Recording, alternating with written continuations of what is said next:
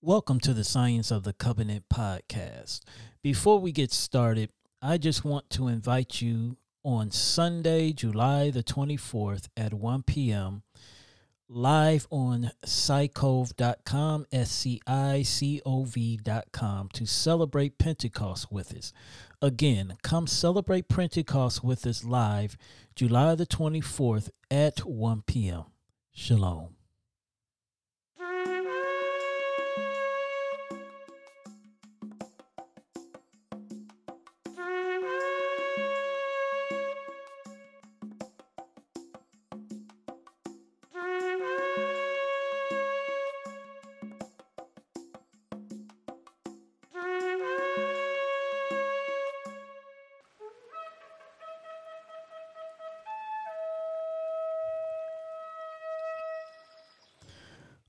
Praises to the Most High and His Son, Yahusha.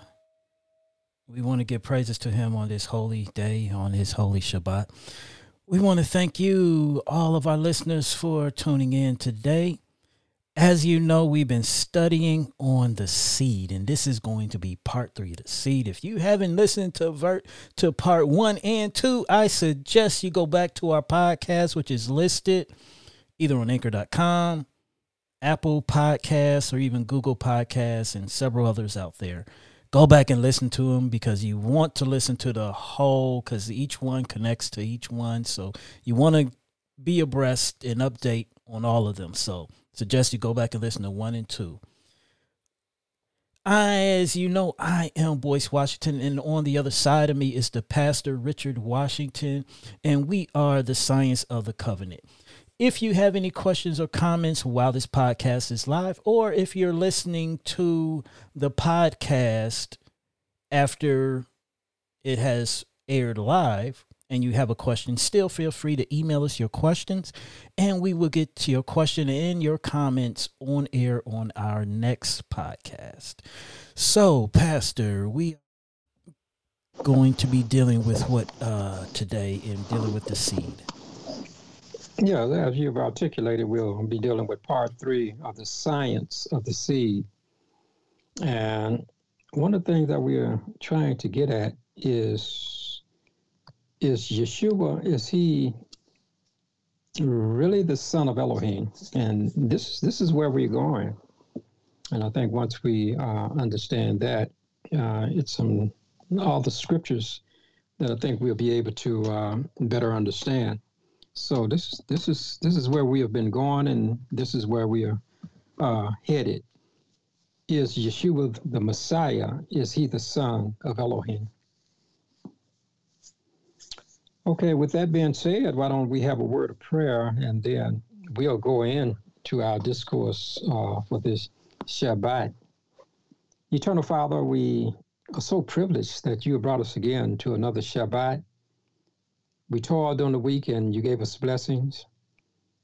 Sometimes we were up and sometimes we were down, but but the mere fact that we are still here, we want to give you favor and grace and recognition because of the fact that you brought us through and gave us things that we stood in need. Now, again, as we chat, as we talk, as we explore your word, we ask that you would be in our midst May the blood of Yeshua cover us, and may the water of the word wash us clean, and may the power of your Holy Spirit give us discernment and understanding that when we finish this day, that we shall have endeavored into thy word in such a way that we can have a better explanation of who Yeshua the Messiah is. These and other blessings we ask in the name of Yeshua the Messiah, and for his dear sake we do pray. Amen. Amen. And amen. Amen. Okay, if you have your scriptures, our first text that we want to uh, explore is found in the book of uh, Matthew. And then after the book of Matthew, we want to go to Genesis. Okay, here in the book of Matthew, now here it says in chapter 1, Matthew chapter 1, and we're looking at verse number 25, Matthew chapter 1, verse 25. Okay, the last verse in the first chapter of Matthew, he says, And knew not till she had brought forth her firstborn son, and he called his name Yeshua. So it says that Mary brought forth her firstborn child, and they called him Yeshua. Okay, what's so important about that verse? Well, many say uh, it was when she brought forth her firstborn child, is when Yeshua actually first became the son of Elohim. So we want to check that out. Now we want to go back to Genesis. Okay, now in Genesis chapter 3, uh, what we want to do is look at the third chapter in Genesis. So let's go there. Genesis 3, and we want to look at verse 15, okay? Genesis 3 15, and here it reads, It said, I will put enmity between thee and the woman, and between thy seed and her seed. It shall bruise thy head, and thou shalt bruise his heel. Okay, now, here in verse 15 is a promise that after Adam and Eve had uh, engaged in transgression, he says he was going to put enmity between uh, the, your seed and the woman, okay, and the woman seed. Now, who is this talking about? This is talking about two individuals. In verse 14 of the same chapter says, And Jehovah Elohim said unto the serpent, Because thou hast done this, thou art cursed above all of the cattle and above every beast of the field. Upon thy belly shalt thou go, and dust shalt thou eat all the days of thy life. And verse 15 said, I will put enmity between thee and the woman. So the thee here, or the you, is talking about the serpent, and the woman is talking about Eve, okay? But it goes on to say he's going to put enmity, enmity, enmity, which is hatred, between thy seed, and when it talks about thy seed, it's talking about the serpent seed. And he said, and her seed. And so when it talks about her seed, he's talking about Eve's seed, okay? So the enmity or the hatred is between the seed of the serpent, which is the devil, and the seed of Elohim, which is Elo, which which is uh, Yah, which would come through the woman. So what we want to look at is what I've enti- uh, in this discourse of the third part of the science of the seed is what we call the uh, the God man seed, the God man seed, and we call that theosanthro Theosanthro That's spelled T H E O S A N T H R O S P E R M. Theosanthropsperm, theosanthropsperm. In this part of our study, we're concerning ourselves with the seed of Yah and man. Such a seed as this would be equivalent to both uh, Yah and man. In other words, this is what we call the God man. Okay. We have what we have what some would refer to as Adam seed and God seed altogether, of which we call the Theo Santhro sperm or the God man sperm. In other words, God, man, and the sperm together. This is why we read in the first chapter of Matthew's of how Mary she would bring forth her firstborn, and he would be the son of Elohim. So we want to trace that down. Now, since the Father never took on flesh a fleshly nature, this would limit the Theo Santhropsperm to the Son of Elohim, who incarnated into the human flesh. Yeshua, our Messiah, who took on the flesh of man while at the same time maintaining his divinity. So when we look at his divinity, it was not stripped of what we would call his humanity. They would they came together.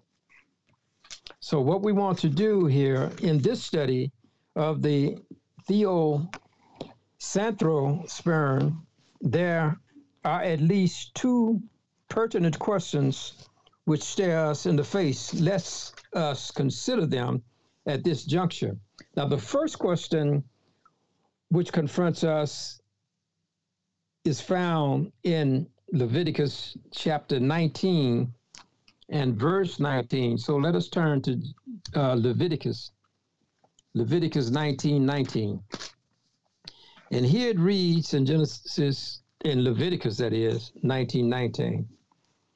It says, Ye shall keep my statutes. Thou shalt not let thy cattle gender with a diverse kind. Thou shalt not sow thy field with mingled seed, neither shall a garment mingle of linen and woolen come upon thee. So here in this text of verse, there are three you shall not that we want to consider it. However, of the three, we want to concern ourselves with the first two. We don't want to deal with the linen and the wool at this time. We want to just deal with the first two, thou shalt not. The first aspect is not to let one's cattle gender with diverse kind. And the next aspect is not to sow thy seed with mingled seed in the field. In these two s- scenarios, with both the animals, plants, it's it's teaching us not to crossbreed animals with another kind that is not of the same kind. And then it goes on to say, and not to plant different types of seed in the same soil. So what we're seeing, he said, don't crossbreed animals and don't take the same seed and put it in the same plot of land to grow together. Those two things is that what we're looking at. So to do so would be a violation of the principles and the laws established by Elohim at the creation. When he declared of the botanical and the zoological and the anthropological spheres to reproduce after their kind, if we mingle or mix seed of one kind with that of another, they would lose their distinctiveness. Genetically modified organs and hybridization of animals and plants or, or mankind is forbidden by the Torah.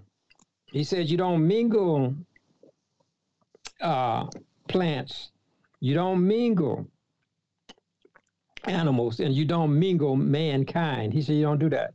Those are principles that was laid down in the book of Genesis. He said everything reproduces after his kind. He do not want things of a certain kind to be mingled with others. That is the authority that he has given power to the plants, the animals, and mankind. That's the authority. He said, "Don't, don't, don't, don't mix it." Okay. Now, can we apply this principle to Yeshua, who is both the Son of Elohim and the Son of Man? By becoming Yah and man, did he violate laws of crossbreeding of Yah's seed with man's seed. That's what we want to look at. Did he himself violate his own law? He told us not to do it. Did he do it? If Elohim gave, if he gave these laws, it would seem to me that his people should should not that if seeing that if his people are to follow these laws, should not he himself follow them? Okay, so let's let's kind of look at that. Okay, did he follow the same laws that he gave to his people? For after all, aren't we told that he is Elohim and that he cannot tell a falsehood? You know, he cannot lie. if he gives us one thing, it seems like he should be following those things himself. Okay. So if he tells us to do something or not to do something, should not he be in compliance with his own word? So let us see how this principle of distinction applies to his son who came into this existence. Now, the first thing we want to concern ourselves with in dealing with the mingling or the mixing of seed is what we call or refer to as the association, the seed association. And we call the seed association the seed, al, al, uh, the seed amalgamation. So we want to look at the amalgamation, the seed amalgamation. Okay. These are the laws that determine the seed.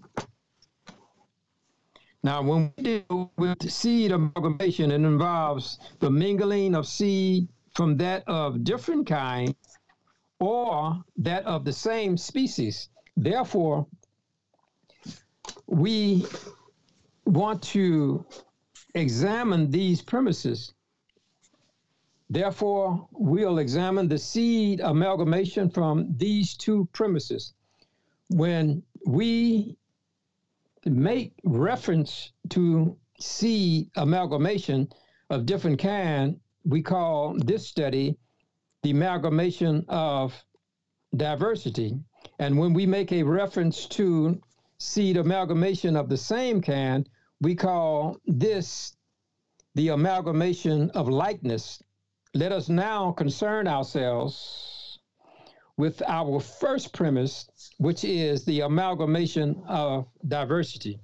So let us be clear the amalgamation of diversity deals with maybe taking a corn seed and putting it with a cherry seed, or taking a wheat, a kernel of wheat seed and putting it with what we may say alfalfa seed. You can't can't do that. That's what it's talking about. So we want to see how this applies to Elohim himself. Okay, so we deal with the amalgamation diversity. The seed amalgamation of diversity concerns itself with the association of seed of different kind. This involves plant, animals, and man. Plants, seeds of a different kind are not to be grown together in the same soil. Animals weren't to be crossbred with others animals of a different kind. Neither shall man's seed be intermingled with the seed of another creature or of a different kind. Okay. So when we look at this, what we are saying is that the plants, the animals, and man. Now, we read in Leviticus 19:19 about the animals and the plants. So let us go to Leviticus chapter 18, and we want to look at verse 23 when we talk about man mingling his seed with a different kind. So as we look in Leviticus chapter 18, verse 23, it says, Neither shalt thou lie with any beast to defile thyself there, therewith, neither shall any woman stand before a beast to lie down thereto. It is confusion. So he is saying here, a man or a woman cannot cohabitate with a beast. In other words, you can't go across the line and cohabitate with a beast. He said that'll be a violation of the Torah. That'll be a violation of what I have designed the, the beast and mankind for. That'll be a violation of that. Okay, so so when we look at that, we understand there's a law out there that says that different species cannot be combined. It only has to be within that species itself. And so that's what we call the amalgamation of diversity. Now, let us go to the uh, the amalgamation of likeness. Okay, let us look at that. Now, when we talk about likeness, the seed amalgamation of kind or likeness concerns itself with the association of seed of the same kind. Okay, now pay close attention to this. This is not talking about diversity. This is talking about having seed come together of the same kind that he forbids as well. While it is true that if seed of man is intermingled into a woman and she has a child, and another man also puts his seed in the same woman, this still would be a violation of the Torah teachings. Okay. In other words, you can't take your seed and put it in the same can. Now, what do you mean by that? Now, let's go back to Leviticus chapter 18. And we want to look at just a few verses. We're not going to consider the whole chapter, but the whole chapter is talking about one and the same thing that we are talking about. Leviticus 18 1 says, And I, Elohim, spake unto Mo- Moses, saying, Speak unto the children of Israel, and say unto them, I am Yahweh your Elohim. After the doings of the land of Egypt, wherein ye dwelt, ye, sh- ye shall ye not do, and after the doings of the land of Canaan, whether I bring you, shall ye not do, neither shall ye walk in their ordinances Ye shall do my judgments and keep mine ordinances to, to walk therein. I am Yahweh, your Elohim. Ye shall therefore keep my statutes and my judgment, which if a man do, he shall live in them. I am Yahuwah. Okay. Now here's what he's telling them to do. He talk about incest. He said, None of you shall approach to any that is near of kin to him and uncover their nakedness, I am Yahuwah. So what he is saying, even though you got the same seed as in any person, you got the same seed as your father, your mother, your brother, but yet he says that you are not to take your seed, that the same seed your father put within in in the mother, the son cannot put a seed into his own mother. A son cannot put a seed into his aunt. A son cannot put his seed into his sister. He is making it plain that even though it's the same seed, you can't put it into your own family. Okay. So that's what we call a seed of likeness. Okay. So when we look, while it is true that if the seed of man is intermingled into a woman and she had a child, and another man put his seed in the same woman, this would be a violation of the Torah's teaching. While it is true that all men have the same kind of seed in, in the sense that they are human seeds, however, even though men have human seeds, this human seed that they have cannot be placed in the same place as another man's seed. Yet each seed has its own seed characteristics. Now, what we must understand is that, yes, they made out of the same substance, but each seed from each different person has different characteristics because the characteristics of that seed is found from that person. Even though man's seed, which is his sperm, is made out of the same substance as all other men, yet the DNA and the RNA are different from man to man. If a man has one or more women of whom his seed is implanted in, this would not be an adulterous relationship. If he had 10 wives and he put his one seed in all of them, Elohim does not consider that adultery. This is why when Jacob had his wives and his concubines and having children, it was only one seed going into all of them. This is why when Reuben laid with one of the concubines of Jacob, Jacob couldn't touch her anymore because he had defiled her because there was two seeds. But as long as Jacob's seed was in all of them, it was no problem. Now, what makes it an adulterous relationship is that it is more than one type of characteristics contained in the sperms going into her, it would be an adulterous affair.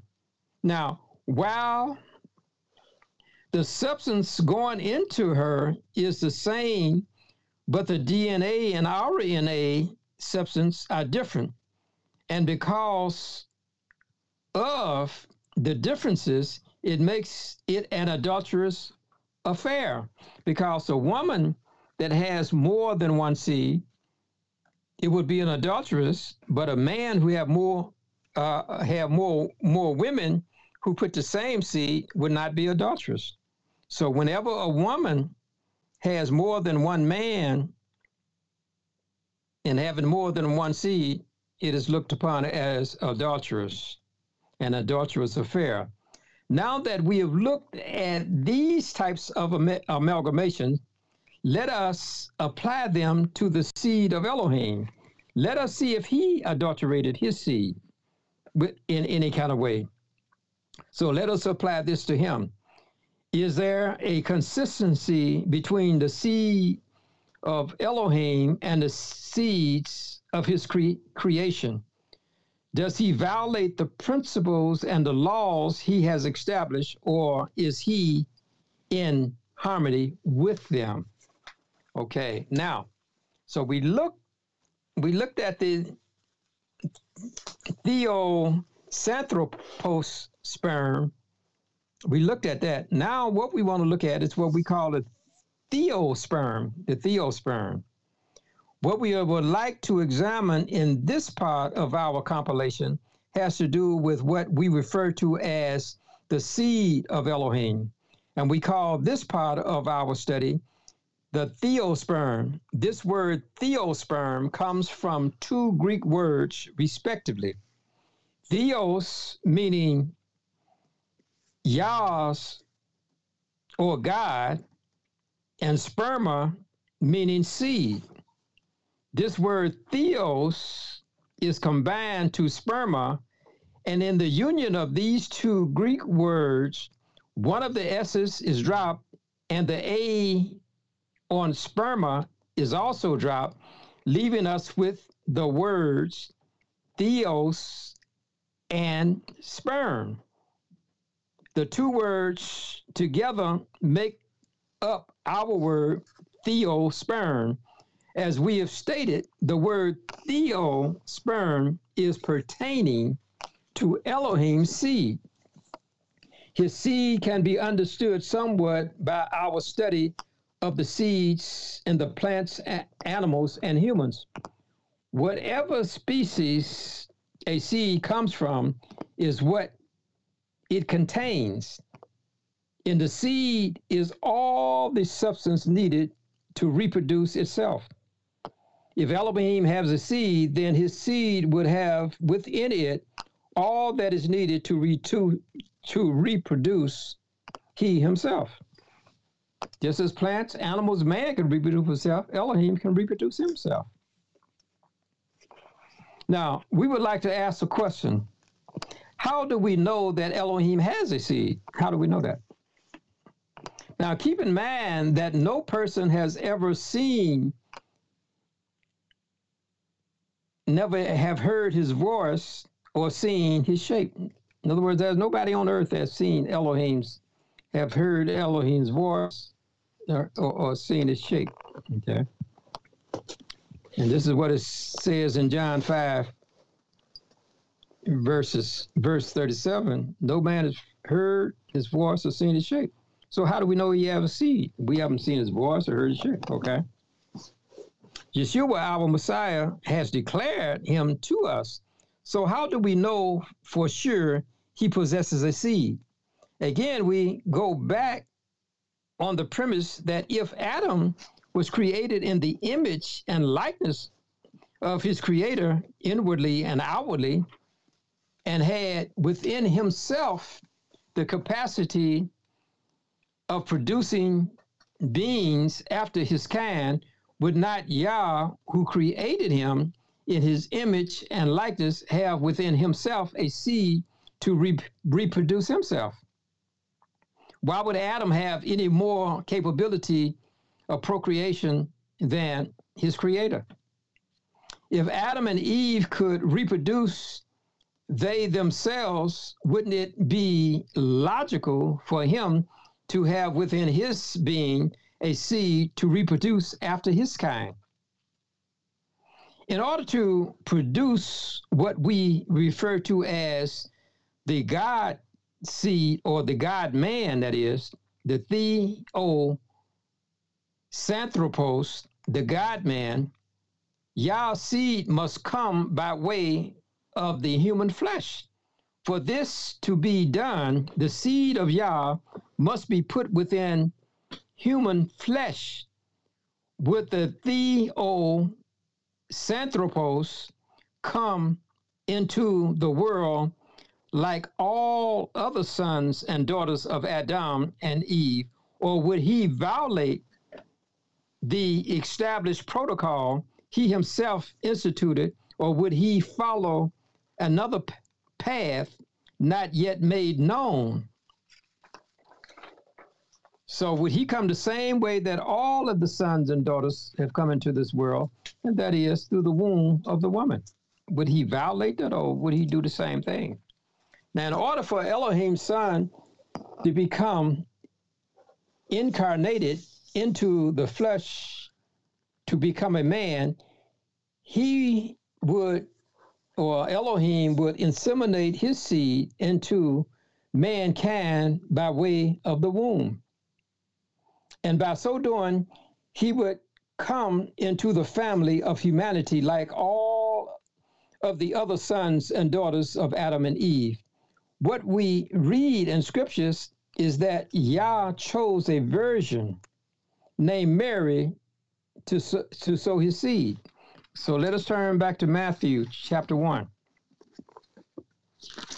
Let us see how he came into the human family. Did he did he do it by the same way that all of us do, do it or did he come another way? Okay, here in Matthew chapter 1 and we'll look at two verses here.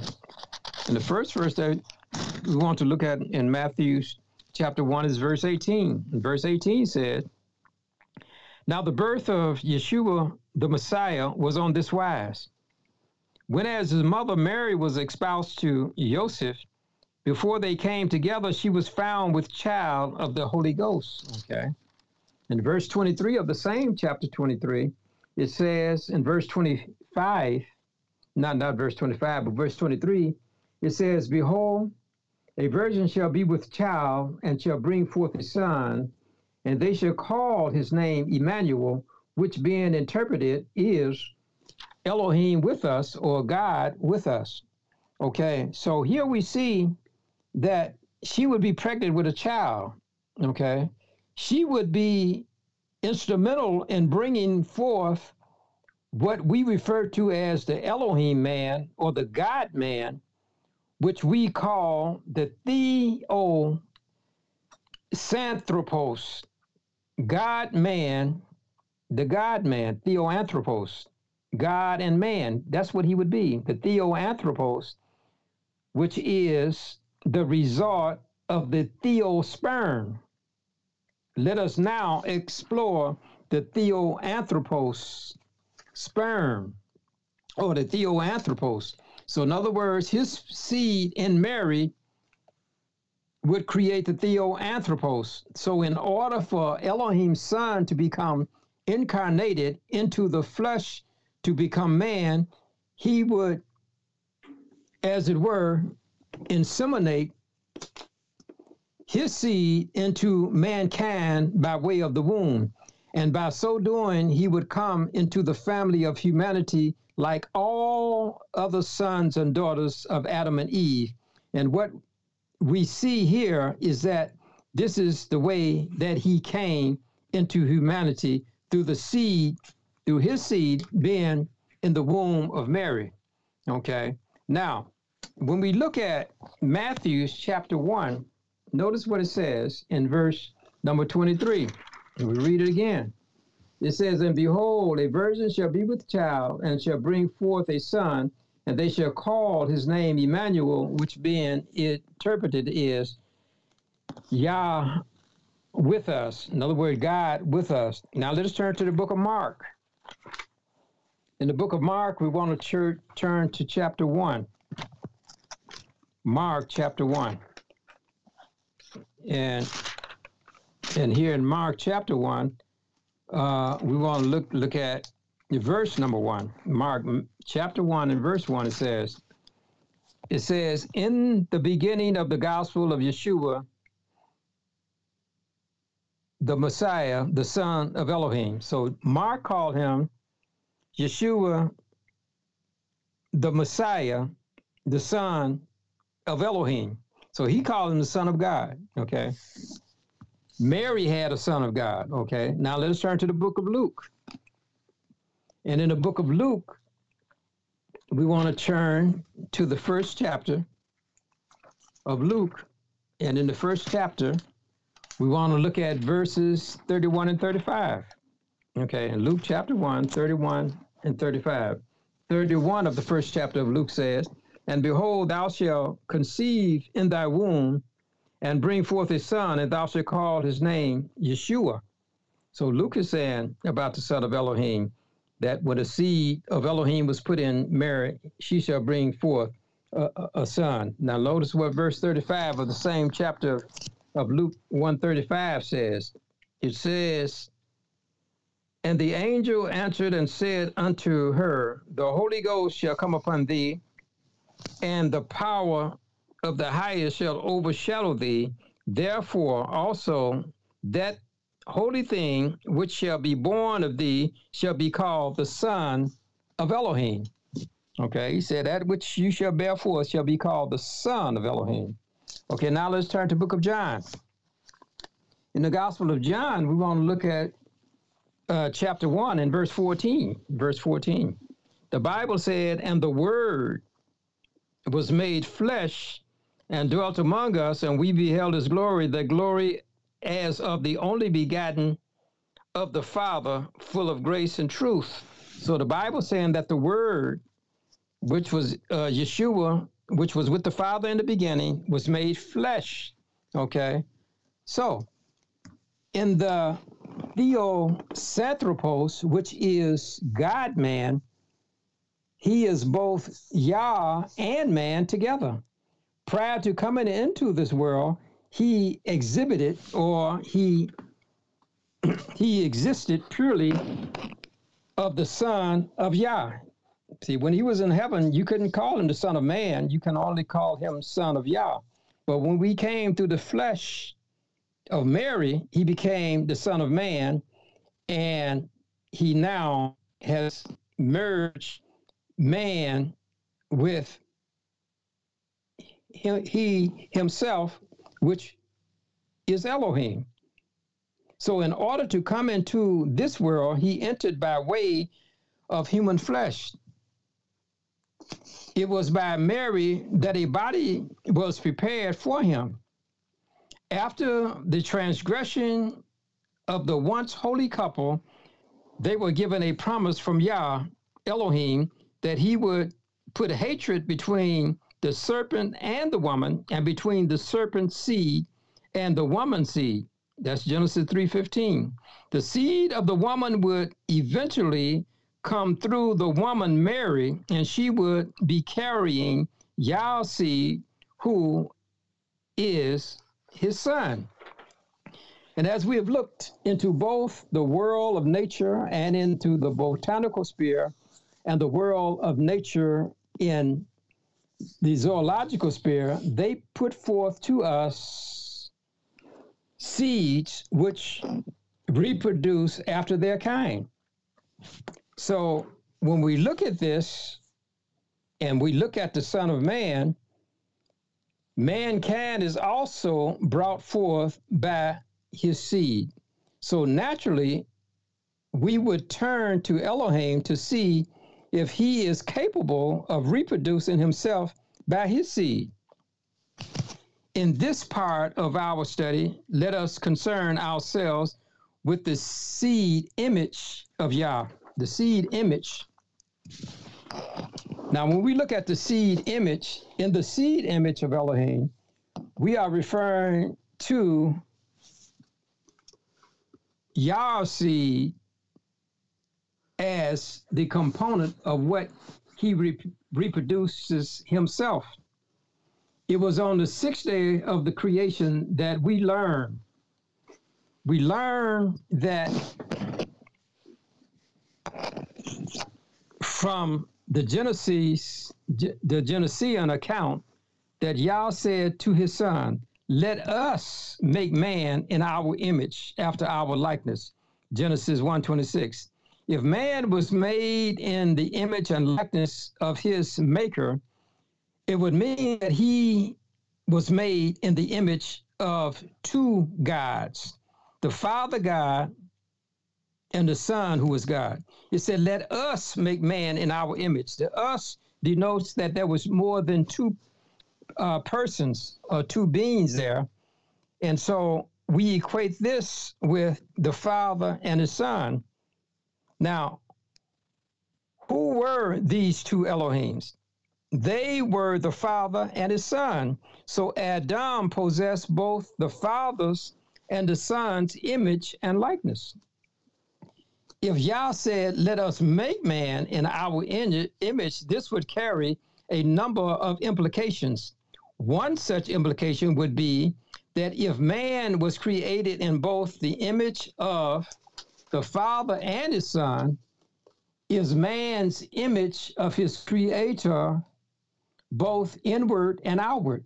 When Elohim said, Let us make Adam in our image and likeness, we also can rightly assume that the us means that there were more than one El present at his creation. We are told from scripture that the Father and his Son were active in the creation, and the Father Spirit that came forth from him to commence the creation. So let's look at that. So when Adam was made, we we not only have the Father there, but we also uh, uh, having the Son, who was instrumental in in the image of Elohim. So let us turn to the book of Colossians. In the book of Colossians, we want to look at uh, the chapter chapter 1, Colossians chapter 1. Okay, here in Colossians chapter 1, want to read uh, a few verses there in Colossians chapter 1. Now, here's what it says in Colossians chapter 1. I want to start with verse 15 and read on down through 17. Here the Bible says, Who is the image of the invisible Elohim, the firstborn of every creature? Now, this is talking about Yeshua, who is the image of the invisible Elohim, the firstborn of every creature, for by him were all things created that are in heaven, that are in the earth, visible and invisible, whether they be thrones or dominions or principalities or powers, all things were created by him and for him.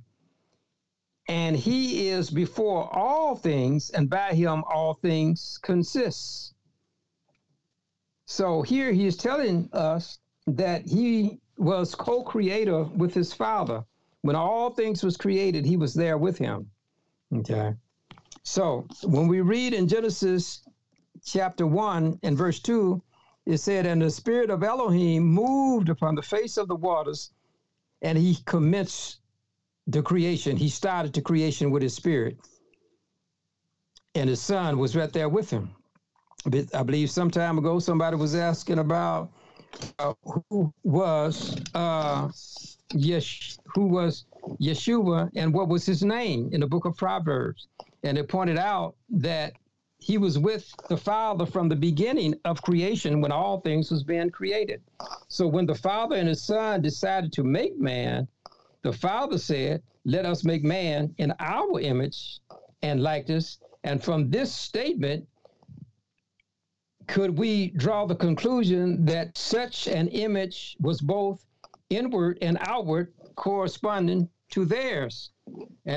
When it says that man was created in both the image of the Father and the Son, if man were in the image of both the Father and the Son, it does pose somewhat of a problem. Was the Father and the Son an identical of an identical nature, or were they slightly different in their being. So the Bible says that Yeshua was in his image, but were if he was with the Father making the Son, was the Son's image slightly different from the Father's image, or were they identical? Now, if we said that Yah created Adam prior to being bringing Eve into existence, was he in his image both before and after he created Eve? So when when he created Adam, was Adam's uh, posture different than when he created Eve? And naturally, we would have to say it was different because when he was first created, the Bible says that Eve was not in existence.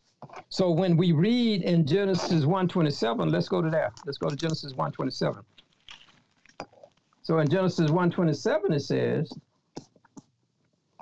and Elohim created man in his own image. In the image of Elohim created he him. Male and female created he them. Okay, so what he's saying is there's a male image and there's a female image. And both of these images came from Elohim himself.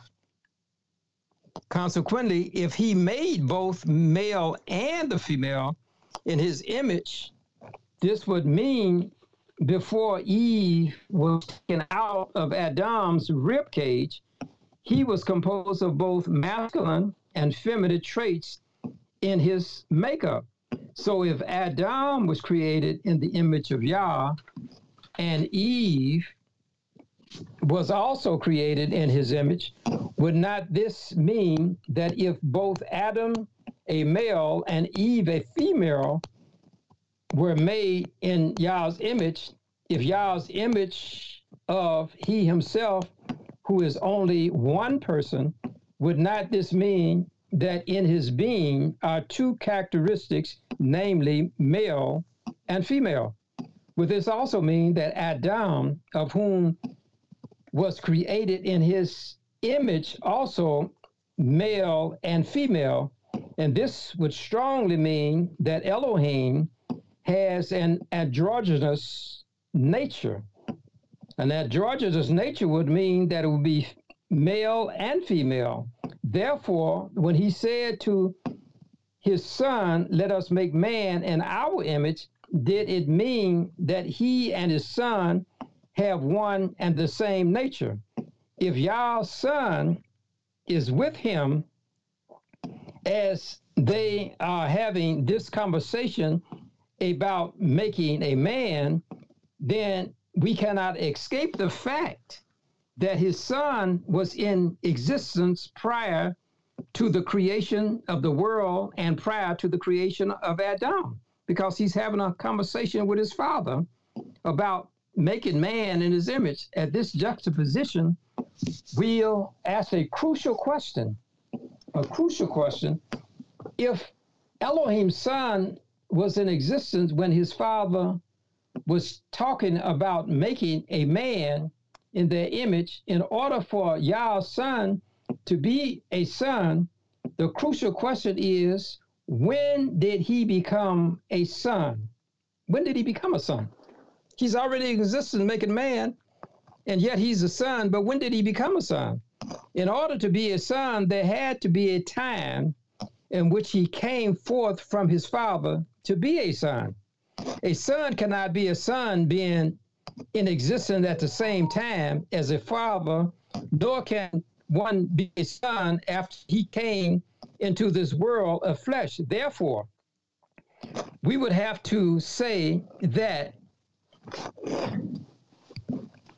it was sometimes in eternity past that he came into existence we would have to say that sometimes in eternity past, he brought forth his mas- masculine nature, his son, and furthermore, when his son came into this world, Yah's seed did not violate the principles and laws regarding intermingling of seed or intermingling of the kind.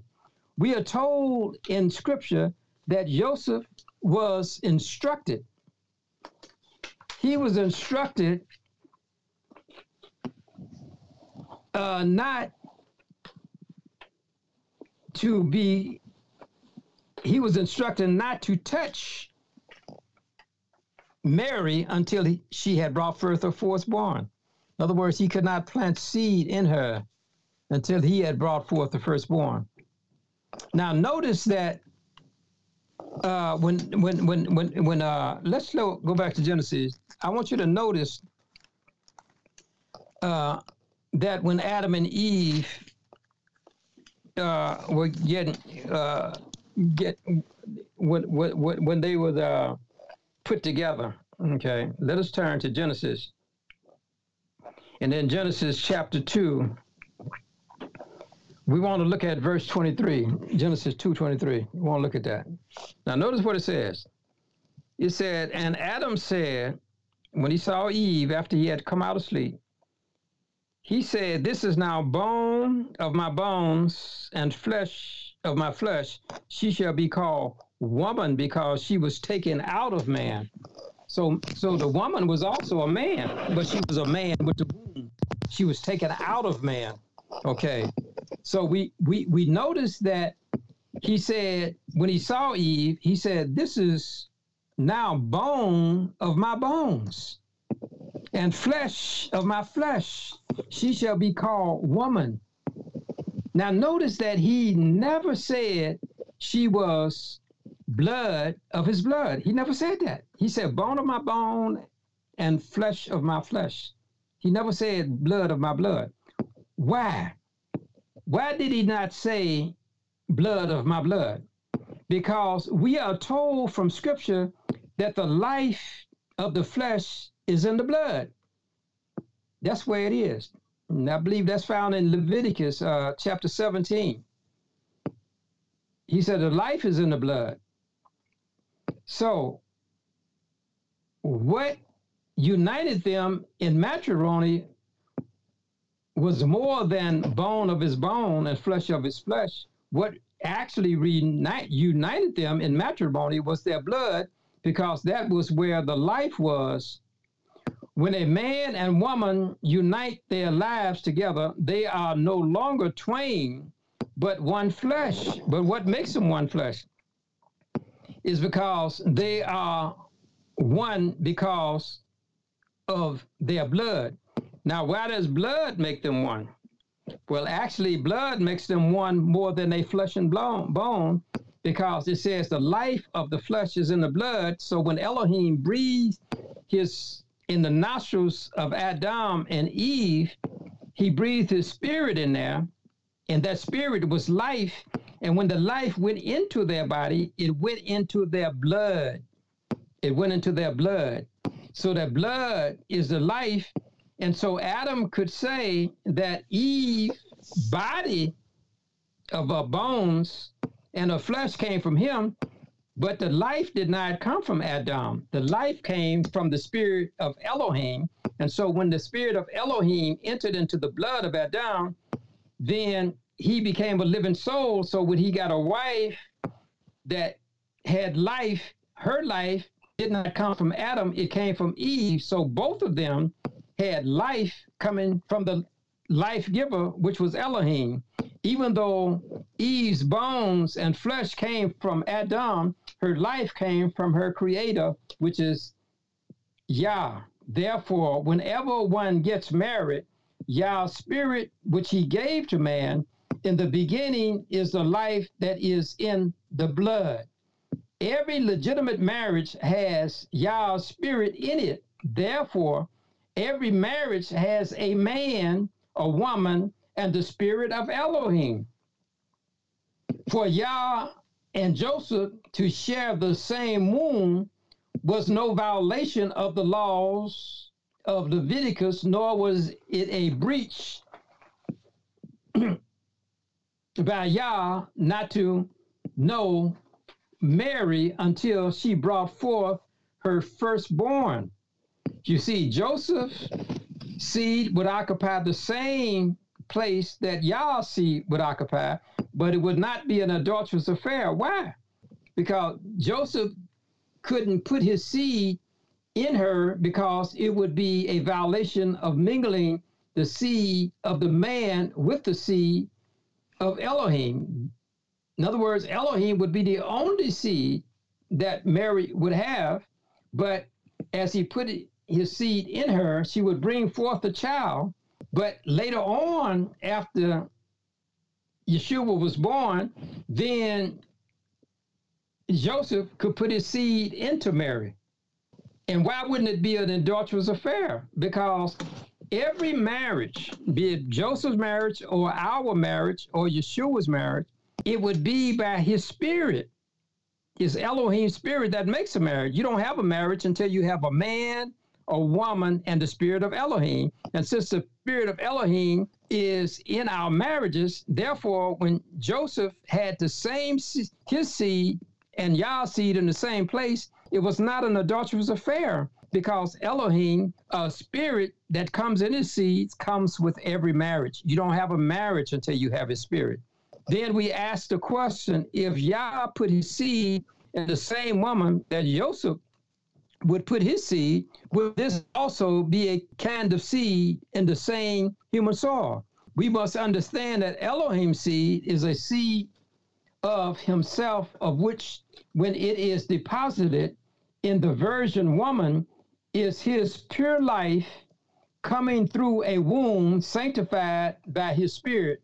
What we must understand is that what made Adam and Eve united together in holy matrimony was not their flesh and bones only, but their blood. And what we notice is that when Adam exclaimed, that Eve was bone of his bone and flesh of his flesh, he was merely talking about the carnal existence from the soil, but the true spirit that made them one was the same Holy Spirit that came from Elohim.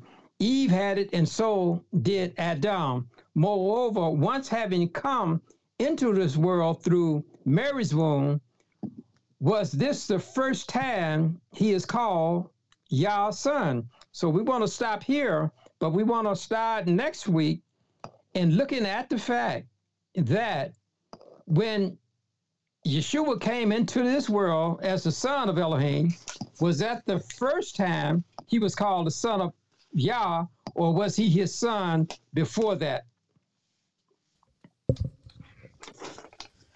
Okay. So, uh, now it's only adultery when a man puts his seed into another man's wife. Then it becomes uh, adultery. Well, it could be another man. Uh, it could be another man's wife, or an, uh, or, or, or or girlfriend or boyfriend or somebody else. You, you know, you said, if she have had somebody else seed, yeah. So it's adultery if she's already had somebody else seed, and for another man mm-hmm. come behind, then that's when it's mm-hmm. adultery. Mm-hmm. Now, if she has not had another man's seed, uh, okay, say a man is married to a wife, and he has a girlfriend who's a virgin who's never had another man's seed, is that still adultery on his part? No, it wouldn't be because there's no seed that has been deposited. Okay. Now, I know some people would want to know is it adultery if a man or a woman use contraceptives to prevent the seed from getting into a womb. Say like they used a condom or uh, some other type of device where the seed doesn't go into the womb. Well, we will look at that. We we will look at that from. Uh, it may not be what you call uh, uh, adultery as, as, far as the seed is concerned, because you got a conception, uh, contraception, but it would be adultery from the standpoint of them uh, being intimate uh, mm-hmm. with the, uh, the with with the uh, with the genital organs. If the genital organs are cohabitating with one, that would be an adulterous affair, mm-hmm. but not from the standpoint of uh, of the mingling of the seed. Okay. This is why sometimes uh, people may not get married for sex. There may be something wrong with their sexual organs. They, you know, they they can't have, you know, the their sperm is not working and stuff like that. But they're still married. hmm But it's it's it's it's not on the basis of them having conception, but to have a mutual agreement that they are married in the sense of their affections, but not from the genital organs. Now, in the beginning, you stated, I believe, uh, that Yahusha, once he was born, he became the Son of Man. But before that, he was the Son of Yah. Yeah, right. There, there you go. Yeah. Uh huh. So, is it possible that Yahusha had two births, one in heaven and then one on earth? Uh, yes, it is. Uh, we can we can explore that a little while. You hit on a that's a dynamic point that you hit on because I'm I'm going to be dealing with that. Okay. Yeah, I'm gonna be dealing with that's that's. Ooh, I don't know how you got that. I don't think flesh and blood revealed that to you, but that's a powerful concept that you came up with. Uh, yeah, he did have two births, and, I, and we're gonna point it out in scriptures why he had to have two births. Mm. Yeah, You- you know, that is a most. mhm. I don't know how you got that, but you jumped ahead. But that's a powerful concept. hmm because you know I, I just think of um the whole concept of us especially with sin is being reborn again hmm and basically two births because uh, Mhm. when we born of the womb and then we enter to a world of sin and then when we repent we are baptized in the water which i guess is the womb and we come forth again Yeah, and, right. and renewed so i'm just wondering do those two things tie into the two births of Yahusha? Because it seems like Yah does everything similar, just like with the seed. He doesn't want the seed split between two different things. He has a set order of things, and he always follows Okay. in that order. Okay. Uh, since you hit on it, let, let's let's let's deal with deal with the question since you hit it. But we'll be going into some more depth of it. Okay. Okay. Uh, let's turn to the book of John, Gospel of John, and we to look at the third chapter. Okay. John check. And okay, yeah, that's John. Okay. Okay, let's look at verse 4 in conjunction with the question that you're articulating. It said, Nicodemus said unto him, How can a man be born when he's old? Can he enter the second time into his mother's womb and be born? And Yeshua said, Answer, Verily, verily, I say unto you, except a man be born of the water and of the Spirit, he cannot enter into the kingdom of Elohim. Okay. He said, That which is born of the flesh is flesh, and that which is born of the Spirit is spirit. Mm. So here you got here you got two births. You got the born of the flesh and born of the spirit. Mm. Now the question you asked was he born twice? Mhm. When he came forth from the Father, that was a spirit's birth, one, and when he came forth from Mary's birth, uh, which was flesh, that was two. Okay, now let's look at the significance of your questions too. All right, he he was born of the Father, and then he was born of the flesh, because the first birth was spiritual and the second was physical, and he had to experience a physical birth in order to redeem us Wow. because we were in the flesh. Uh-huh. Okay, so since we were in the flesh, he had to come through the flesh to get us. Uh-huh. So when we are born, just like he was born twice, we got to be born twice. We was born first of the flesh, which was Uh-huh. sinful, Uh-huh. and then when we are born of the spirit, then it reduces that flesh, and now we are born of the spirit of Elohim, just like he was. So we get two births, he get two births. So when he came from the spirit first and then to the flesh, we come from the flesh first and then the spirit, but we both experience two births. Wow. Wow. That is deep. I can't wait to hear more on it as you go into it. Uh, Oh yeah, we'll be we'll, we'll be going into that. Uh, it, it just I don't know how you brought that question out so soon, but that yeah, that has a deep significance. Okay, we have a question uh, from a Mhm. listener, and it reads Okay. One of our Seventh day Adventist hospitals transplanted a baboon's heart into a human baby. I believe the baby lived a couple of weeks, then died. Could that be considered amalgamation of man and beast? Is that something that is acceptable in Elohim's sight? No, it's not. Um, when we, as we say, we, when you look at uh, Genesis, when it said everything reproduces after its kind, okay, uh, you have to f- follow that. He was setting the laws right then. See, Adam, Noah, and all of them before the Torah was written, they were given these laws. They they do they knew what not to mix. That was re- one. That's reason one of the reasons why he destroyed this world, because even angels was trying to mix their seed with human seeds and mm. creating all these monsters. Mm-hmm. No, that's not permissible. And then when you get into uh, Leviticus 19:19, he is not saying anything different than he said in Genesis about reproducing after his kind. Mm-hmm. He is saying that you cannot mingle the seed of animals with the seed of man. Mm-hmm. He said he don't even want a woman to stand before a beast. In other words, don't don't even mingle with a beast. Okay, so when you take um, the surgical parts of a man or, or, or, a human being and start trying to mix it with the animal parts of an animal, that is not that is not acceptable from a baboon. Mm. You know, uh, now why why are they doing that? Well, one of the most simplistic answers I can give you why medical science, even in schools, who have had the writings of the prophet and who have had the writings of the Torah, why they would do that would simply be either they they are ignoring the Torah or the Bible, and if they are ignoring it, then they're in violation of it. And if they don't have a knowledge of it, that is probably one of the reasons why they are doing it. Because mm-hmm. if you have a knowledge that you can't mix this stuff, then why why are you trying trying to mix it. Now, if well, well, as you say, it only lasted a, just a, uh, a short amount of time, and the person was gone anyway. So my analogy w- would be simply this: uh, Do I want to prolong my life by violating the Torah, or do I want to uh, shorten my life by using some animal part. That's a decision that people have to make.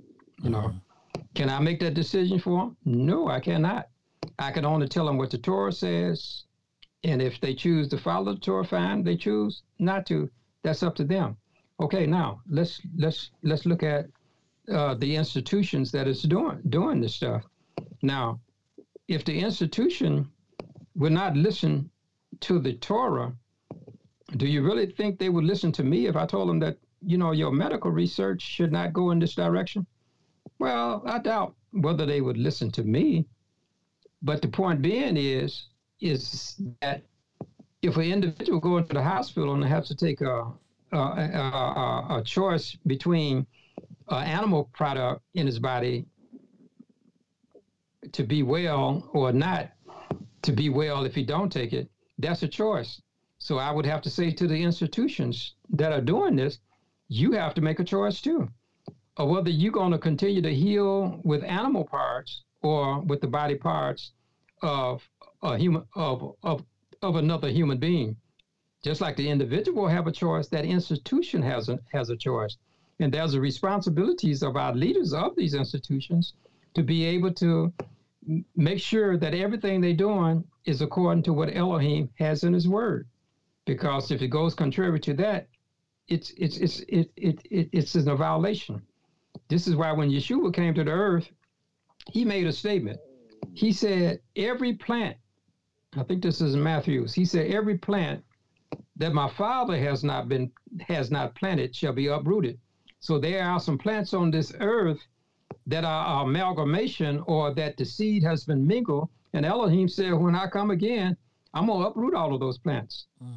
Is he really going to uproot them? No. He, what he is saying is, if it is not of Elohim, it's going to be done away with because when he establishes the new earth, the new heavens and the new earth, it's not going to be any amalgamated plants in it. That's why he took the Garden of Eden back to heaven after Adam and Eve had sinned to preserve the original species that he originally had on this earth, and they would not mix. No, that's not correct to put a baboon's heart into a human being. Elohim did not decree it that way. Okay. So uh, I think with that, we will transition to our next segment. Up next is Let's Talk About That. So today, I kind of want to go over tithing. Uh, it's recently in the news, if you don't know, a minister, Creflo Dollar, has come out and said that basically there's no need to tithe, that he was wrong about preaching about tithing. And he was saying that in the New Testament, tithes had been done away with, like other laws have been done away with. And it's by grace that we all are here and still surviving to make it into the kingdom. So I kind of want to talk about that. Is tithing still are we supposed to still do it today or not? So if you have your Bibles, if you can turn with me into Leviticus, the 27th chapter, and I want to read verse 30 through 32. That's Leviticus 27, 30 through 32. And all the tithe of the land, whether the seed of the land or the fruit of the tree is Yah's, Yahuwah's. It is holy unto Yahuwah. And if a man at all redeem all of his tithes, he shall add thereto the fifth part thereof. And concerning the tithe of the herd or of the flock, even though whatsoever passes under the rod, the tenth shall be holy unto Yahuwah. Now, as the verse said, everything really in this earth is Yah's. And so we are to give a tenth back to him. So, Pastor, my question is Is tithing a law? Uh, well, actually, it goes further than being a law. Okay. Mm-hmm. A law, uh, tithing is actually a statute. Uh, uh, uh, uh tithing is actually one of the statues, you know, that he gave. Mm-hmm. Uh, see, a statue explains more clearly the law. See, the law says you pay tithe, but uh, the statute tells you how to pay tithe.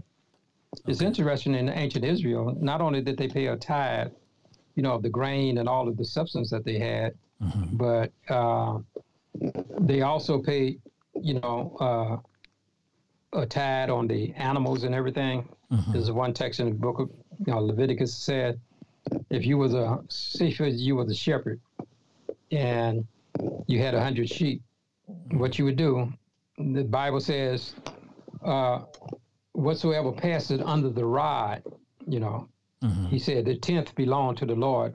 So what did it mean to pass under the rod? Well, that means if you had a hundred sheep and you would take your rod out and start counting your sheep. And when the ship pass that rod, you count one, two, three, four, five, six, seven, eight, nine. And then when they go, the tenth one go under that rod, you have to take that tenth one out mm-hmm. and and and put it away. And you keep on counting. Every time you get a ten, you would pull a tenth one out because he says the tenth is the one that passed under the rod. So every tenth animal that passed under the rod, you would take out as a tenth for Elohim. So they paid tithe on both mm-hmm. their livestock as well as their grain. Okay. Mm. So now, uh, you ask, is it a law? Yes, it's the law of the tithe, but it's a statute in the sense that it tells you how to carry that law out. Yes, it is a law. Okay, where did the law come from? Mm-hmm. Okay, where did that law come from? Well, uh, when you look in Leviticus, then where did Leviticus get it from? Where did Moses get it from?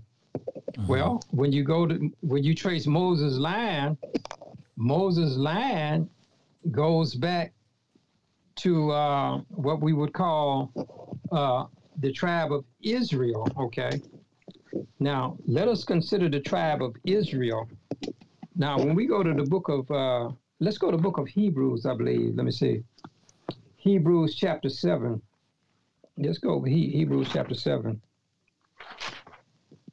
Okay, so anything that you do, you ought to be able to trace it back, you know, to, to the Holy Writ.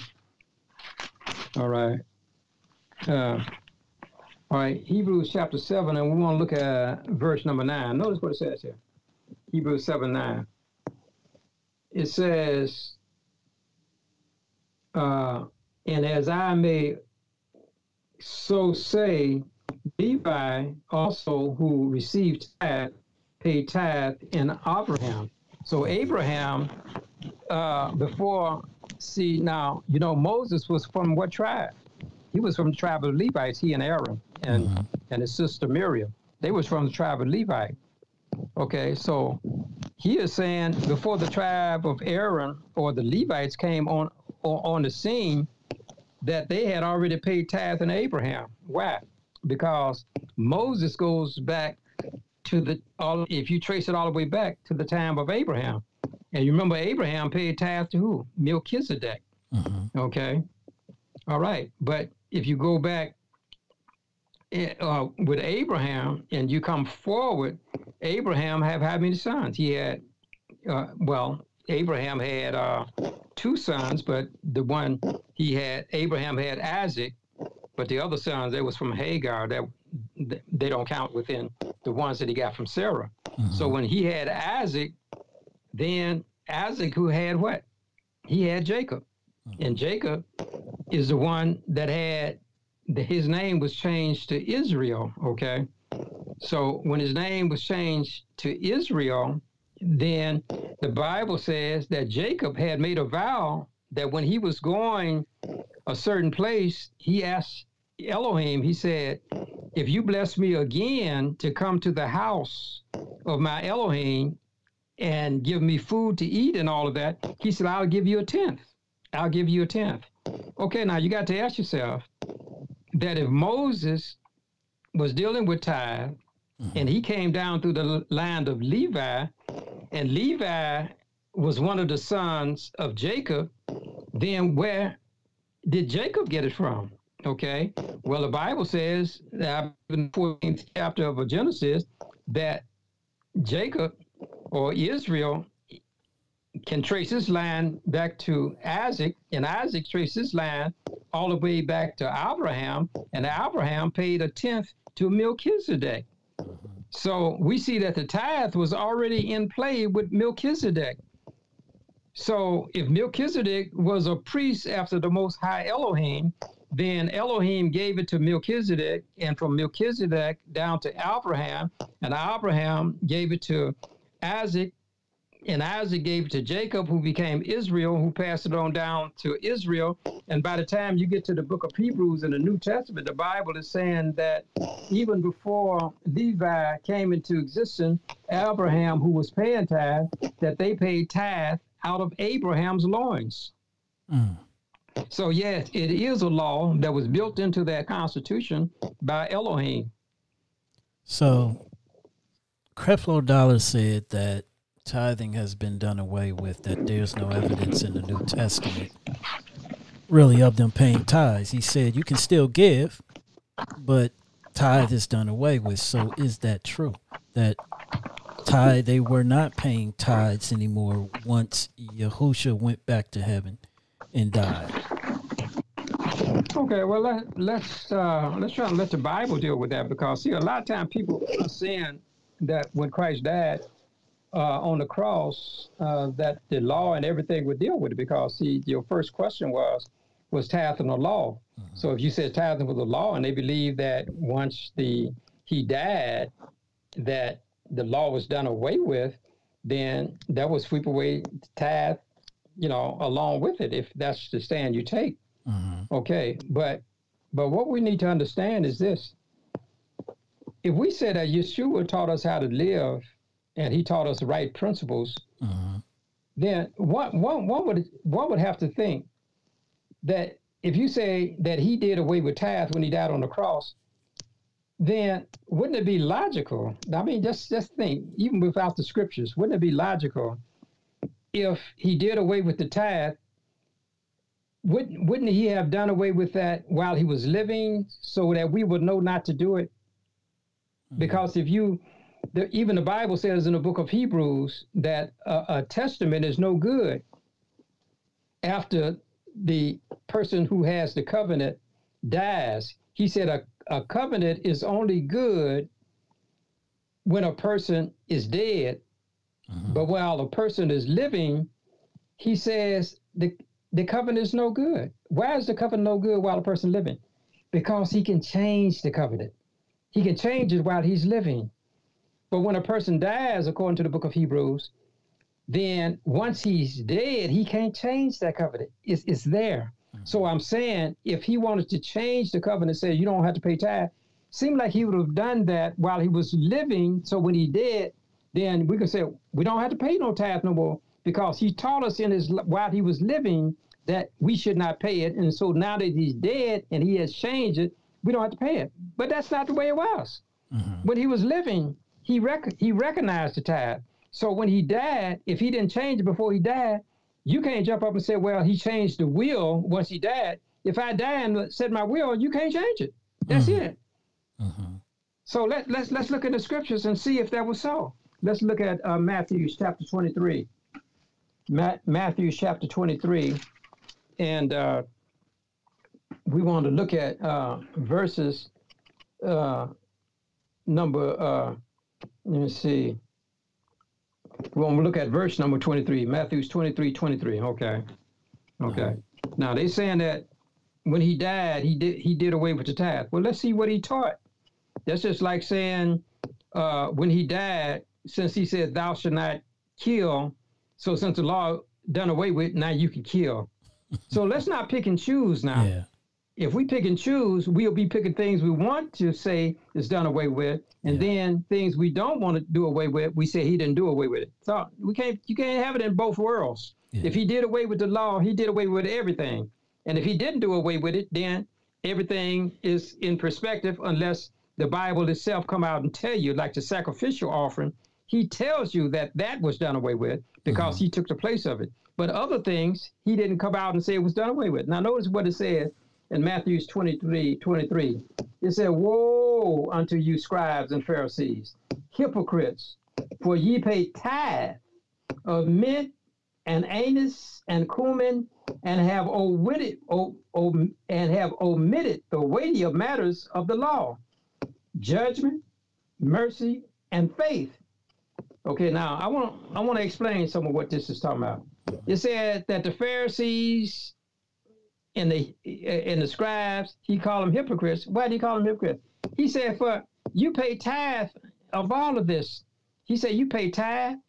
He said, "You go into your garden, you get the mint leaves, and you pay a tithe on the amount you get, and you get anise, which is a herb, and you you you sort out so much, and you pay tithe on that. You take it to the priest, and you got cumin. Cumin is a nice smelling uh, seed that you can put in flavor in food." He said, but you pay tithe on it by bringing a tenth of it to the priest to put in his food. He said, but you have omitted, omitted the weightier matters of the law. Okay. He's not, what are the weightier matters of the law? He said, judgment, giving people mercy, and having faith. He said, you don't look at that stuff, but you do pay your tithe. Now, here's the crux of the matter. In verse 23, the latter part, it says, it says, These things ye to have done. He said, You should pay your tithe. He said, You should have done that mm-hmm. and not to leave the other undone. So, what he's saying, yes, you do continue to pay your tithe, but let's not neglect the law, the judgment, and mercy and faith. Let's don't neglect that. He said, You ought to have done that. So, what I'm saying, when he died, it couldn't have been that he changed it because that's what he taught when he was in life if everything that he taught in life he died was done away with, we don't even need to go to church. We don't need to do anything. Yeah. Because he done away with everything.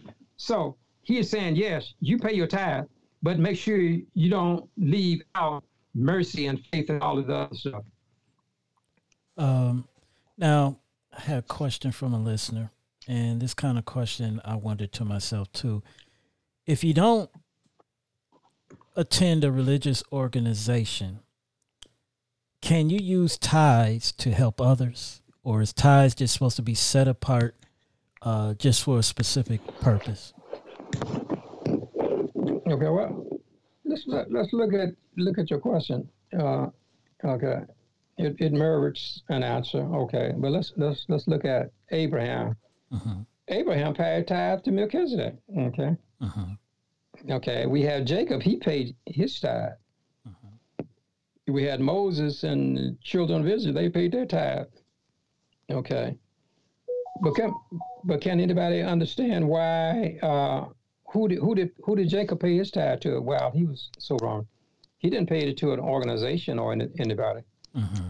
And what? Yeah. Okay. So um, I think your question has two parts. Okay. I'm gonna- the first part I'm dealing with is is, is, is just a tithe tithe paying. We get to the second part later. Mhm. Okay. So if if Jacob didn't have an organization, then one thing we can say is that Jacob was the organization itself. And then when you look at Abraham, even though he paid tithe to Melchizedek, he was not always around Melchizedek. So what did he do with the tithe? It would suggest to me that if that if he was not around the priests or Melchizedek or those who was in, in, in charge of the spiritual welfare, because Israel didn't come until later on, I could only think that the tithe that Abraham had accumulated to give to Melchizedek, and even after he did not come in contact with Melchizedek, was something that he kept separate. And as he kept it separate from what his other uh, uh, uh, uh, uh, treasures were, that was special for Elohim himself. Okay. Okay. So I can only think that when he pay, when he kept that special tithe just for Elohim, then he could use it for spiritual purposes or for purposes to develop the kingdom of Elohim mm-hmm. in order to give to others. He could use it for that purpose, but he could not use it just for his children, just for himself. No, it must be designated to be able to use in the cause of Elohim. What were the causes of Elohim? Now, the Bible tells me, I don't know, but the Bible says that when he went to get Lot from being uh, uh, taken uh, uh, uh, uh, by the enemy, the Bible says that Abraham, who did he do? When he when he went out there, I think he said he had 218 servants. Mhm. Now, could you tell me? The Bible never said where he got those 218 servants from. But I could imagine that the life that he lived and the money that he had, he could be able to possess those servants. And if he had money, you know, for himself and also money for Elohim, I would only think that he could use that money for any cause that would help the kingdom of Elohim. And and we today, if we don't have, have no organization that we give it to, we can still set it aside. And when we see spiritual things such as tracks, such as helping uh, uh, in the cause of, of the kingdom, I'm talking about. I'm not talking about all this secular stuff, just paying somebody's rent and you know and buying them clothes. I'm not talking about that. I don't Mhm. think the tithe should be used for that, but I get to that later on. But Mhm. what I am saying is, we got a podcast. It can be used for that. Uh, we have uh, uh, maybe literature we want to get out. That can be used for Elohim's cause. We can have, if we want to get on the radio or television, we can use that money for that. That's talking about the kingdom. It's not for us personally. Mm-hmm. It's to get the word out. It's so it's a plethora of things that we can use the tithe for if we're not give it to an organization, because the same organization that you give it to, they're gonna take the money and use it for the same thing anyway. Yeah. So you are just doing it individually as they do it collectively. Now, should you take your tithe and use it to help the poor? No. Mm-hmm. No, because if you look at his system, he has a system to deal with the poor. Even when I read in one of my favorite authors' books, she says that each of us should have a fund. Don't have to deal with the tithe offering. We should have a fund in our own budget to help the poor. Mm. See, a lot of times a one-on-one we could help them, but sometimes it's bigger than a one-on-one, in that we may that fund has to be combined with a larger fund to help the poor, but we don't have to touch the tithe for that. See, a lot of people want to justify the tithe, and as we were discussing earlier, uh, my son and I, is that if you use the tithe for any other purpose than what the tithe is for, then you have to pay a fifth. So if his tithe is ten percent, you have a hundred dollars, and you use that tithe to help the poor somebody, when you do pay the tithe, you're gonna have to pay 15% because you use the tithe money for that.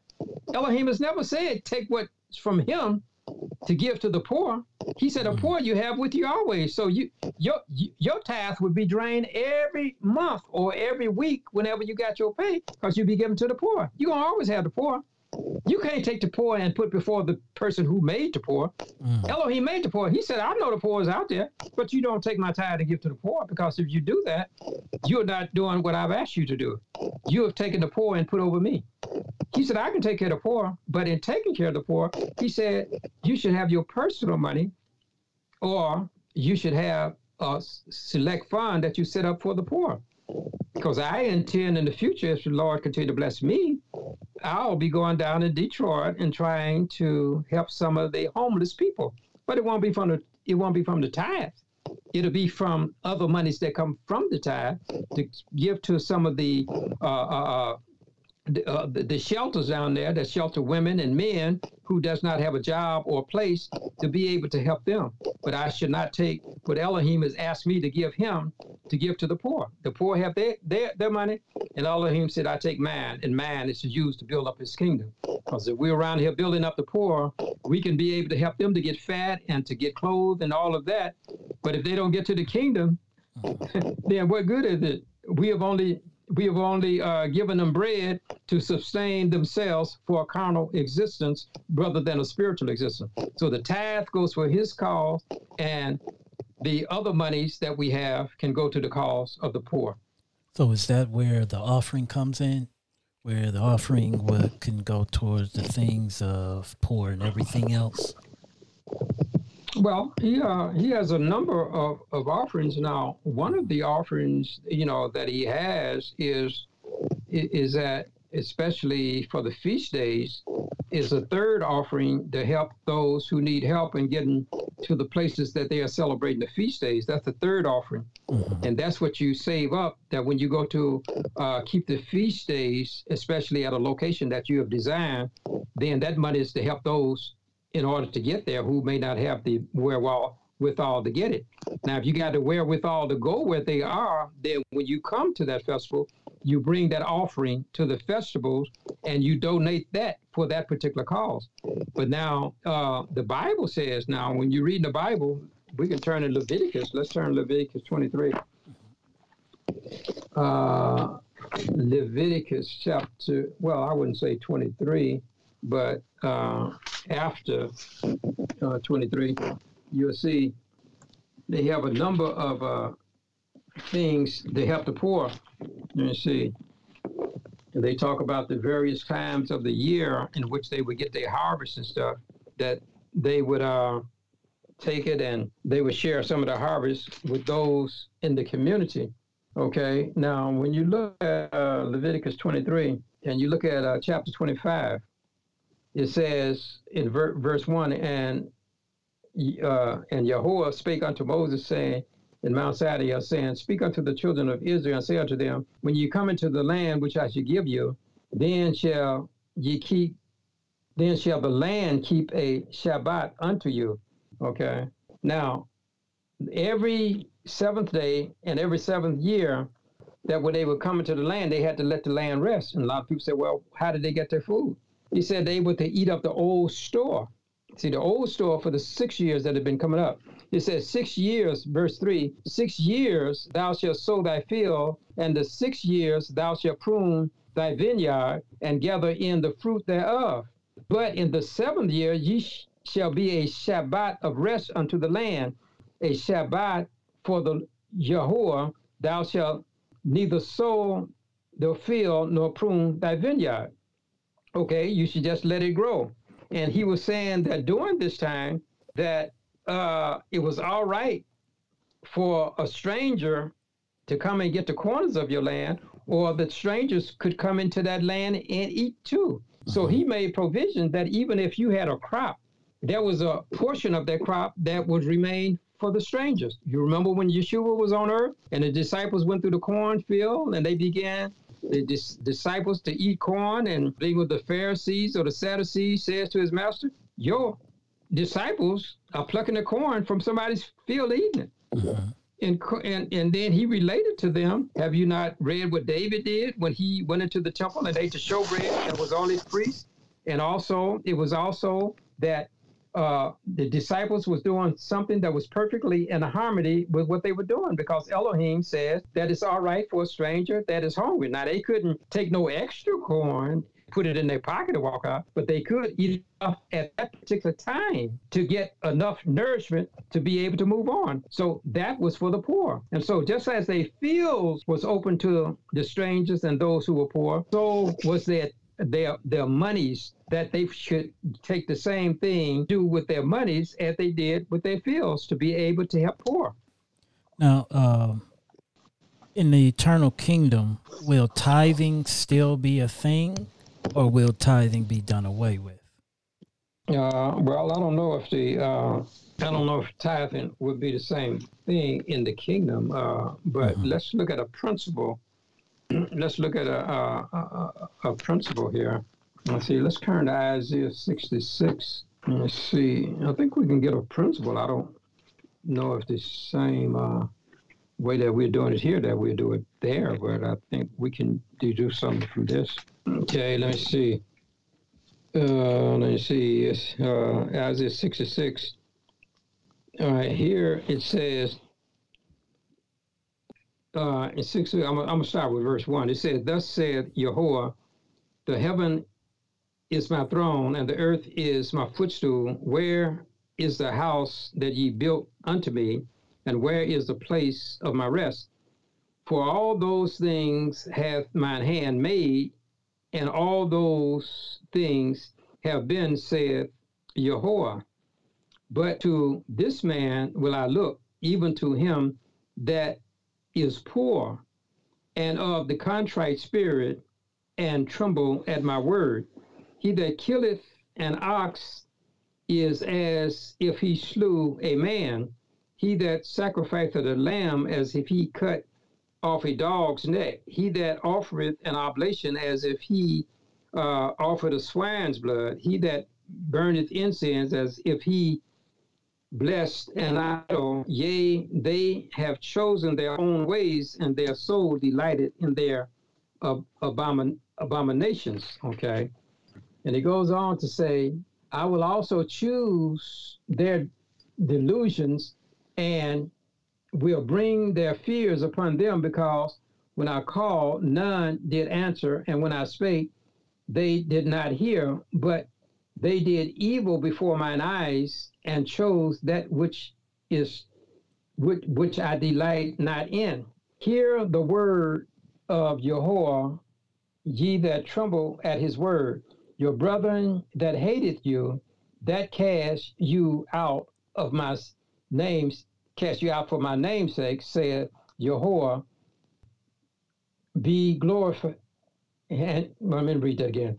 That cast you out for my namesake, saith Jehovah, be glorified, but he shall appear to your joy, and they shall be ashamed. A voice of the noise from thy city, a voice from the temple, a voice from Jehovah that rendereth recompense for his enemies. Before she travailed, she brought forth, before her pain came, she delivered of a, child uh, a man child who hath heard such thing, who has seen such thing. Shall the earth be made to bring forth in one day, or shall a nation be born at once? For as soon as Zion travailed, she brought forth her children. Shall I bring to the birth, not and not cause to bring forth? Saith Yahweh, shall I cause to bring forth and shut up the womb, saith Yahweh. So what this is saying that on this side of earth, there was a number of things going on. Mm-hmm. And when you see that, they uh, on this side, they were marrying and they were doing things of that sort. Um, they were putting down the poor and mistreating them. So I can imagine on the other side, we won't have the poor. We mm-hmm. won't have all of that. So just as they won't be marrying and giving in marriage on the other side of heaven, I don't, I don't, I don't, I don't think a lot of things that we're doing here is going to need to be have done there. So when we talk about giving tithe, tithe is to build up the kingdom in order for souls Mm, to be able to come, you know, to Him. Okay. So I don't know if we'll be trying to get souls and stuff into the kingdom because they'll be already in the kingdom. So I don't see that the law of tithing, uh, in the same way we're doing it here, will be done there because the Bible, it doesn't. I don't. I haven't read in the Bible or, or even in, in, in, the other books of the Bible Mhm. that it talks about a tithing be done in heaven.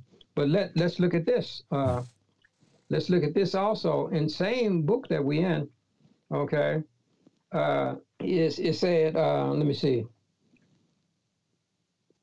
It says here in uh, as sixty six. It says here in verse twenty. It says, "And they shall bring all of your brethren for an offering unto Yahweh out of all nations." upon horses and in chariots and in litters and upon mules and upon beasts to my holy uh, mountain Jerusalem, saith Yahweh, as the children of Israel bring an offering in a clean vessel into the house of Yahweh. Okay, now many people have looked at this text and said it's going to come a time that all of Elohim's people are going to be coming back together again, and we're going to have the second Exodus. Mhm. Okay, but if you read on down, it says something else that is quite interesting. It said in verse 21, and I will also take of them for priests and for Levites, saith Yahweh. Now we know that according to the book of Revelation, that the Bible says when we get to heaven, we're going to all be priests or priestess and kings and queens, because what it says is that when Yeshua died, he made us kings and priests in the book of Revelation now Mhm. is so here he's talking about priests and Levites. For as now, then it goes and says, For as the new heavens and the new earth, which I will make, shall remain before me, saith Jehovah, so shall your seed and your name remain. Now, this is talking about the new heavens and the new earth. So we're going to have a new name when we get there. And when we get there, he said, Our seed will remain. So what is it saying? In the new earth, things are going to be done kind of different, but there are going to be some sameness.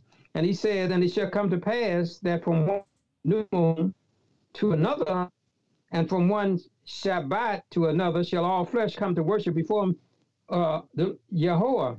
And they shall go forth and look upon the carcasses of the men that have transgressed against me, for their worms shall not die, neither shall their fire be quenched, and they shall be an abhorring unto all flesh. So what we're saying is two things here. We're going to be in heaven, and then when we come back to the earth, we're going to uh-huh. see the carcasses of the bodies of those who are destroyed. But in the new heavens and the new earth, it talks about us being priests and being Levites and all of that.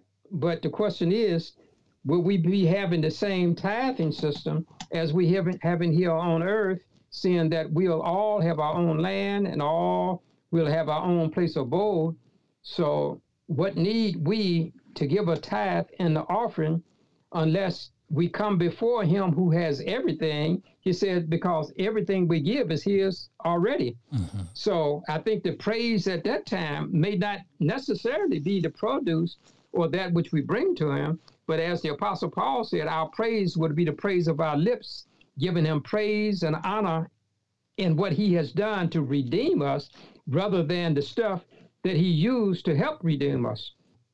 I can't say we will or we won't, but I can say the Bible does not say whether we be paying tithe and offering in heaven. Uh, we had a comment from a listener, and it says, I pray this is not the case, but Creflo Dollar also brought out scriptures that said we should give more than 10%. And perhaps he was trying, perhaps he was saying he could get more money if he doesn't preach on giving 10% only. I am not judging him, but something just doesn't seem right. Um, basically, he has said uh, from what the video little of what I saw that you don't. He's basically is saying you don't have to give ten percent. That you can give less than that. He did say you know you should give something, but it's just not ten percent, as you know Yah requires. and, and basically with him saying too that uh in so many words the law has been done away with and grace is what covers us that in almost essence he was basically saying is that tithe is irrelevant. We don't have to give it in so many words. That's my interpretation from what he said. Yeah, well, even if even if you didn't give your interpretation, uh, it, it, what's significant to me was if you say Elohim said we don't have to pay tithe and offering for them, you sh- you give me chapter and verse in the Bible that he says that because I Yeah. just read in, Gen- in in Matthew 23, 23, he said these things you ought to do. and it's okay, crazy now, so it, It's, funny Right. because he brought out that passage, but he didn't. He just took a teeny bit from there. He didn't dwell on the whole thing and didn't explain the whole text of Matthew twenty three twenty three. Yeah. So what I'm saying, if you say it was done away with, you show me chapter and verse that it was, because yes, Yeshua said it should. So mm-hmm. if you replacing the tithe with paying less tithe, and you're saying that you just give an offering, who are you to tell Elohim how to run his church or his people? In other words, you putting your word before Elohim's word and saying this is what you do. Now, isn't this what we said about the Catholic Church? We mm-hmm. said the Catholic Church made their own rules. They changed the Sabbath day and they changed even the way that we are atoned for. They said, well, if you do wrong, you can pay the priest and your sins can be forgiven. Elohim has never said you can take and pay for your sins. He never said that. Mm-hmm. So if you can institute something in the place of tithe that he did not put there, then you're saying you can do it your way. Okay, say, let's go with your way then. Let's say you don't have to pay a tithe. But then if you say you have the power to change it to what you want, then do not I have the same power? You're a man just like I am. I can say, well, I don't want to pay it at all since it's been done away with. So would you have a problem with that?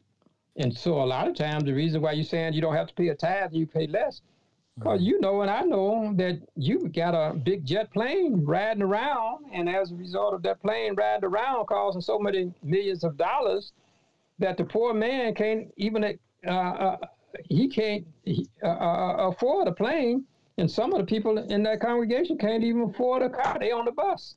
So in order to reach that level, you say, well, you don't have to pay a tithe, but just pay that little bit that you got. So you are getting from the rich people as well as the poor people a, a, a, a system that you have set up. And one of the things that Elohim has said in the book of Malachi, the reason why some people may be poor, and I think you preach riches, is that it's not the sowing of a seed. It's he said, if you pay your tithe, I will increase it for you. And the very thing that he's on increase and giving them the blessing on is a thing that you have taken away from them. Yeah, and, and you know what's funny about that is, if that's his stance now on tithe paying, I don't know. I didn't watch the whole thing, but why not give all that tithes back to the people you took that money from? Then Mm-hmm.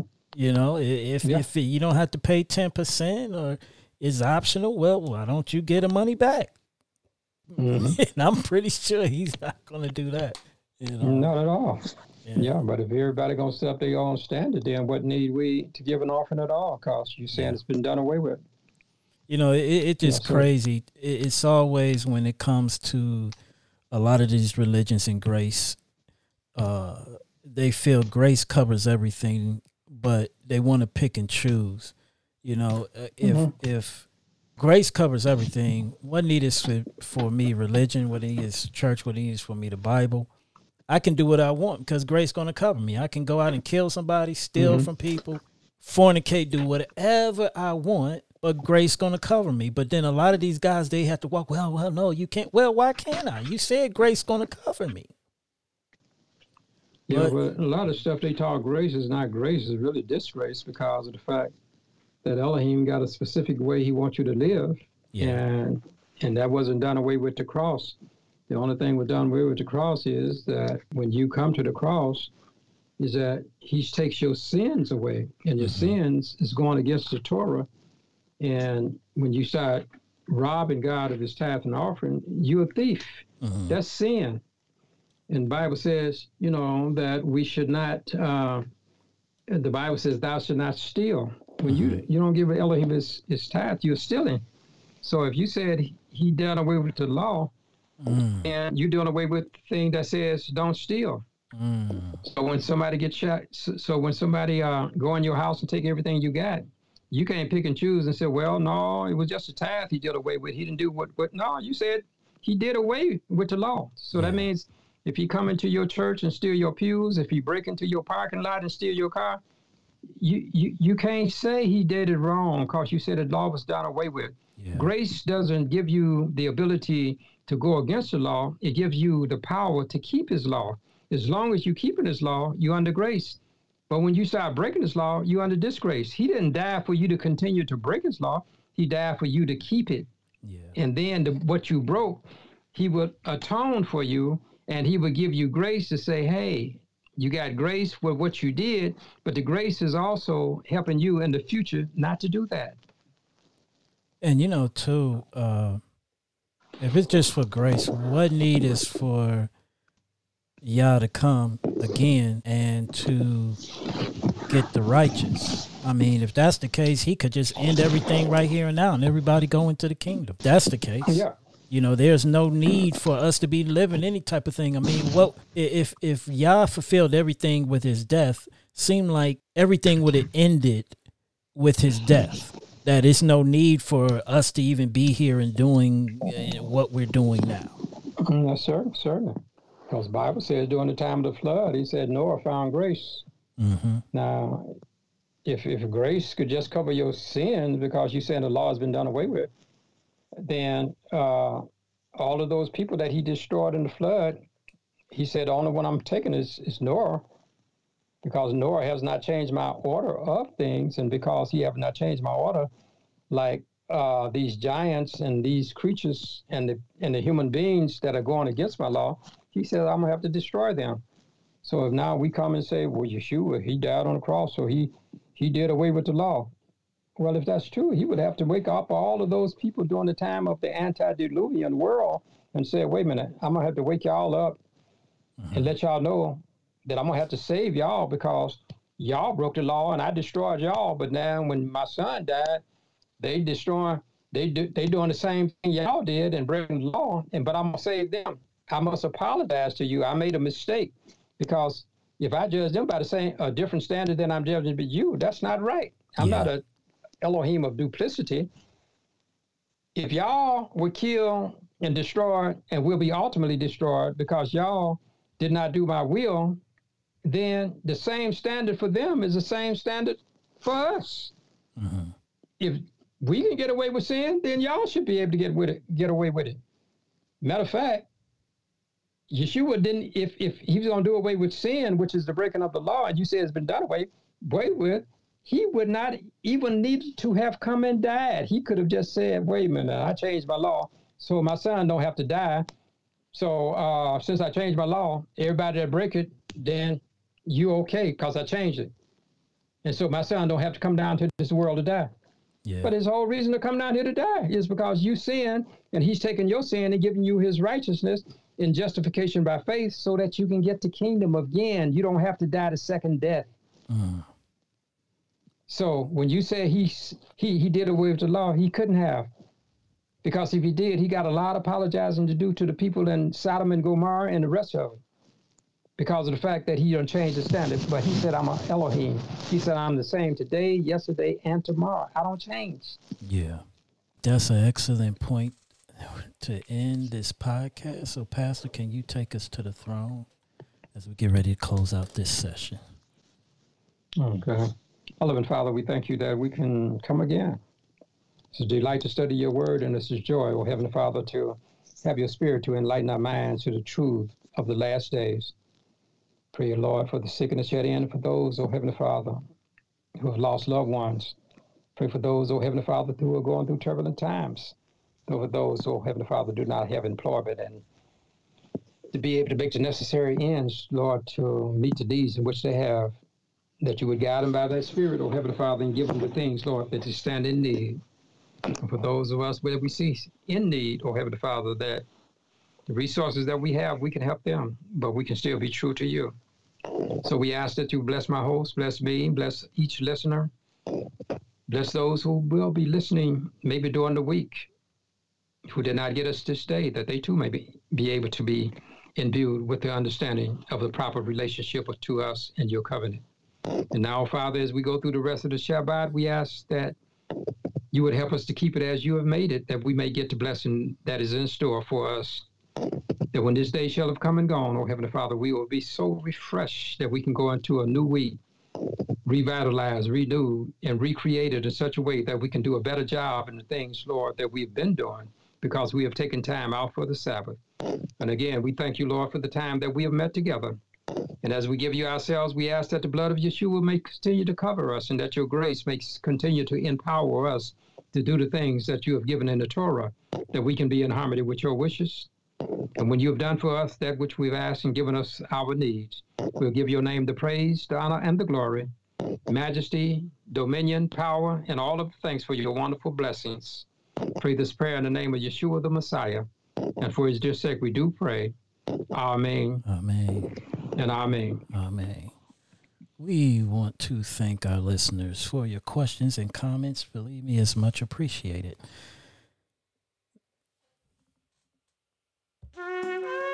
That is our podcast for this week. If you have any questions or comments, please feel free to email us at scienceofthecovenant at gmail.com. Know therefore that Yahuwah Eloheka, He is Elohim, the faithful El, which guards His covenant and the mercy with them that love Him and guard His commandments to a thousand generations. Until next week, Shalom.